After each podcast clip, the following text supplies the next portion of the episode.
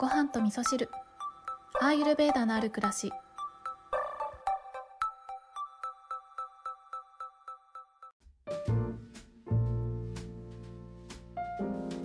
こんにちは。土井京子です、えーやっと東京に帰ってまいりました。やっぱりね、我が家はとても落ち着きますね。なんかあの、ちょっとね、素敵なホテルに泊まってリフレッシュするのもいいですけど、やっぱりね、あの、小さくても我が家が落ち着くなぁと思いながら今日は収録をしております。はい。で、えー今回出張に出たのは何日間だったかな？うーんと、5泊6日ですね。ほぼ1週間まるまる家を空けておりましたけれども、えーそんな中でもね、毎日ポッドキャストの配信をしたり、えーこの出張の様子をインスタのストーリーの方にね、アップさせていただいたりとかして、まあ、それに対してリスナーさんからね、いろいろ応援メッセージであったりとか、リアクションをいただいたりしていたことによって、なんかね、みんなで一緒に出張に行ったみたいな気分になっていて、また新鮮でね、あの、楽しかったです。ありがとうございました。はい。で、えーっと、今日ね、えー今夜収録してるんですけど、今日の朝、あの、大阪にまだいたんですけれども、えーっと、ホテルのね、朝食をつけたんですね。で、朝食をとっている時に、えビュッフェスタイルだったんですね。ちょっと噛んでますね。まだちょっと疲れが残ってるのかな。はい。あの、ビュッフェスタイル だったんですけれども、なんか私この、あの、ビュッフェってね、すごくね、苦手なんですね。なんか、あの、一度に持てる量って限られてるじゃないですか。かといって、まあ、大きなね、トレイを置いといてくださればいいんですけど、今日泊まっていたホテルは、そういったトレイが多分なかったか私が見つけられなかったかなので、まあ、両手で持てるものしか持てないので、えー私は何往復もしたくないということもあるので、もう本当にね、えービュッフェで食べ放題とはいえ、あの、お皿2つ分だったかな？あ、違う。私、お皿1つ分しか取らなかったのかな？大きい、一番大きいお皿に果物と、えーパンだけ取って、席に戻って、で、飲み物はね、ホテルのスタッフさんが持ってきてくださる感じだったので、コーヒーを持っていただいてきて、で、コーヒーと果物とパンといただきながら、あの、みんなどんな風に食べてるのかなってことを人間観察をずっとしていたんですね。私すごい食べるのが遅いので、えー時間をかけながらゆっくり食べながら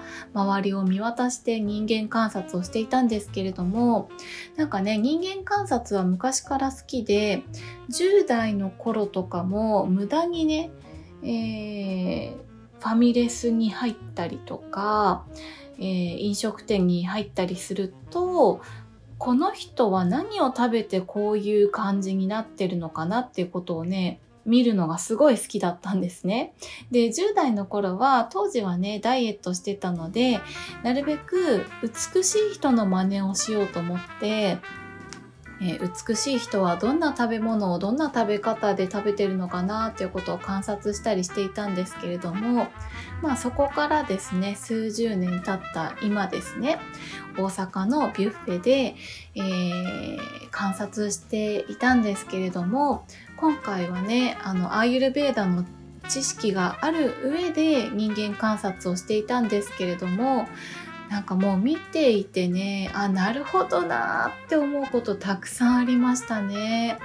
でビュッフェのこの取り方もそれぞれ皆さんいろいろだなって思って性格出ますよね結構ね。でこの性格が出るっていうことはアイルベーダでいうところの同社のバランスが見え隠れするっていう部分でとても面白い部分だったんですよね。なので、まあ、今回出張に行って久しぶりのビュッフェで人間観察をしてきてあやっぱりアーユルベーダで言われてることってなんか正しい正しいというかあのーないろんなこと解説することができるんだなっていうふうにね感じてとても面白かったです。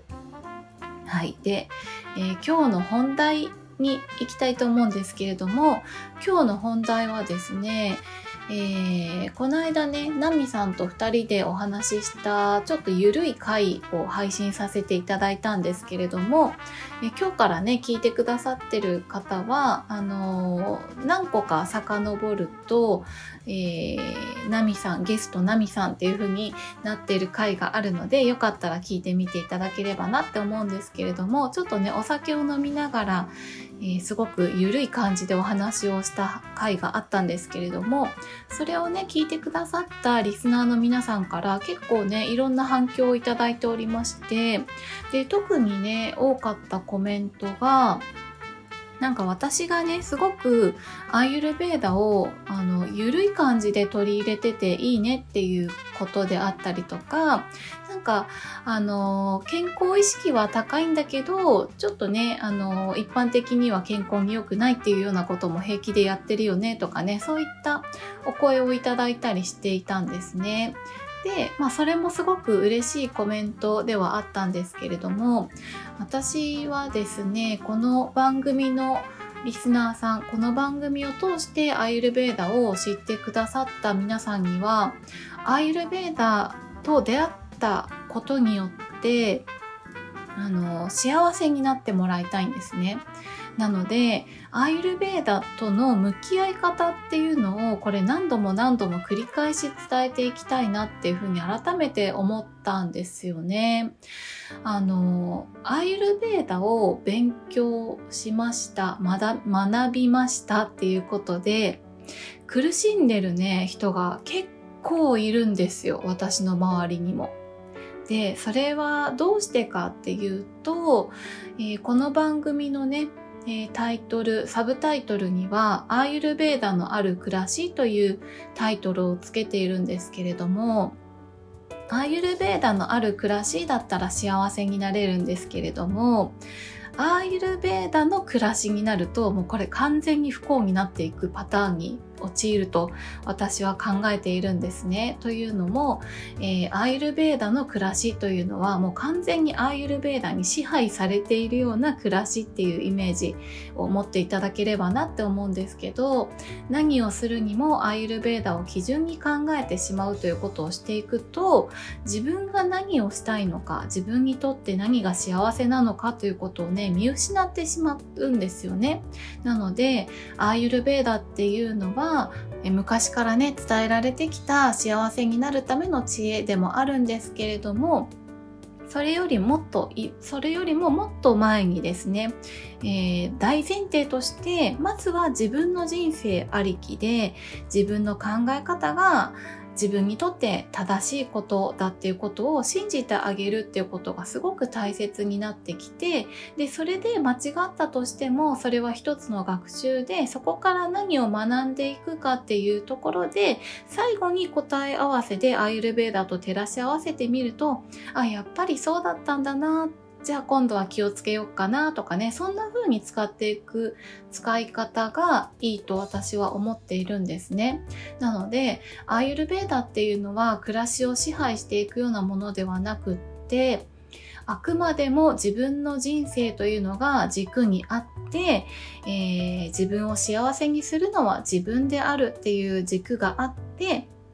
で、さらに、えー、それをちょっとね、補助するような形でアイルベーダというツールを持っているという、そんな感じでいいと思うんですよね。だからね、私も、あのー、私はね、結構いろいろ観察したりとか、研究したりとか、深掘りするのがすごく好きなので、常にアイルベーダと向き合うっていうこととか、アイルベーダと照らし合わせるっていうことをしているんですけど、でも、あのまあ、逆に言うとね私自身は私っていう軸からあんまりぶれないタイプの人間なのでそうやってアイルベーダーを常に、えー、取り入れたりとかアイルベーダーと常に向き合ってたとしても私がこうしたいということがあればそっちを優先するっていうことができるタイプのえー、人間なので上手にアイレベーダをツールとして使うことができているんですよね。でもねそうじゃない人もたくさんいて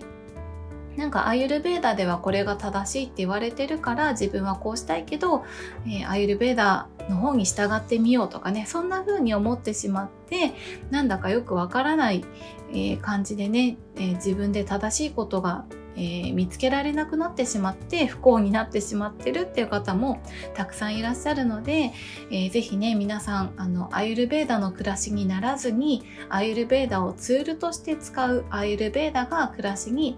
えー、あるよっていうねそんな風にゆるく考えながらえー、この番組をね聞いてくださったら嬉しいなと思ってね今日はこんなお話をさせていただきました。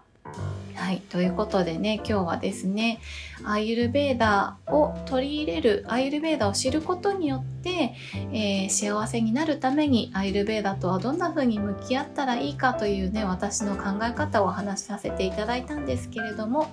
本当にね何でもそうだと思うんですけれども道具というのはただの道具であってそれが幸せにしてくれる、えー、それその道具がうん、その道具に頼りきるということをしてしまってはなんか本末転倒になってしまうというところがあってあの私はね占いもやっているので占いもそうだと思うんですよね。何でも占いの言う通りにして人生わけわかんなくなっちゃうっていう人もたまにいらっしゃるんですけれども、えー、あくまでも自分の人生は自分で決めていく自分で舵取りをしていくということがあってった上で占いもそうだしアイルベーダもそうだし、えー、何でもそうですよね人からのアドバイスもそうだしそれは一つの考え方として、えー、気に留めておくだけで何か困った時ね答え合わせをするようなそんなツールとして使っていけばいいんじゃないかなというふうに思います。はい、それではですね、えー、出張中に結構あのメッセージとかコメントとかいただいておりまして、えー、ゆっくりね見返しながらお返事できることをまた、えー、今後ですねエピソードの中でもお話をしていきたいと思いますのでメッセージくださった皆様、え楽しみにお待ちいただけたらと思います。それでは皆様今日も良い一日をお過ごしください。